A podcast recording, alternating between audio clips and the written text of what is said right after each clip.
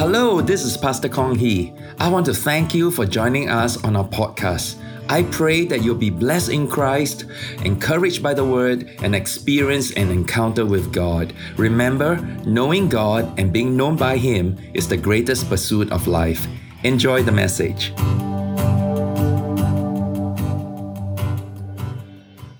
The Bible says that God loves the whole world, but are all human beings God's children?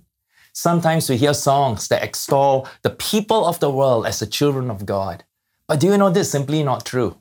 The idea that all are God's children is not found anywhere in the Bible.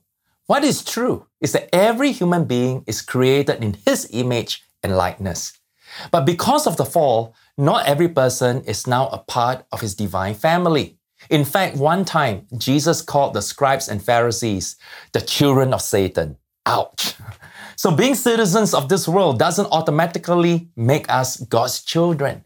What does the Bible teach? John chapter 1 and verse 12 says, As many as receive him, to them he gave the right to become children of God, to those who believe in his name.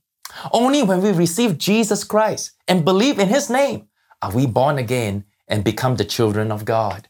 The next verse says, that we are born not of blood, nor of the will of the flesh, nor of the will of man, but of God. This is a supernatural rebirth, a regeneration by the Holy Spirit. Paul says that through faith in Jesus Christ, we are adopted into God's divine family as his sons and daughters. Adoption is one of the most amazing truths in the gospel. It is an even higher blessing than justification. In fact, adoption is the highest privilege that the gospel offers. God takes us into his family, offering us his friendship and establishing us as his children and heirs. As his heirs, we can now see and share the glory of the inheritance he has given to his own son, Jesus Christ. So, who is a Christian? A Christian is one who has God as Father. Father is really the Christian name for God. As the perfect Father, He's very affectionate and He loves to fellowship with us. He will always be true and faithful to us. He will always be generous in His patience and kindness. He is very interested in all that we do and He totally respects our individuality. He's very wise in guidance and is always available.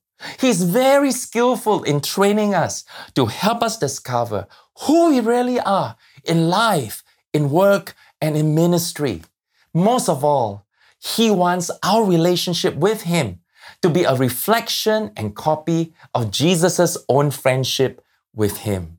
And just like how He exalts Christ, God, our Heavenly Father, will exalt us as His own children in His divine family. Not all are God's children. But thank God, He has given us the right to be one.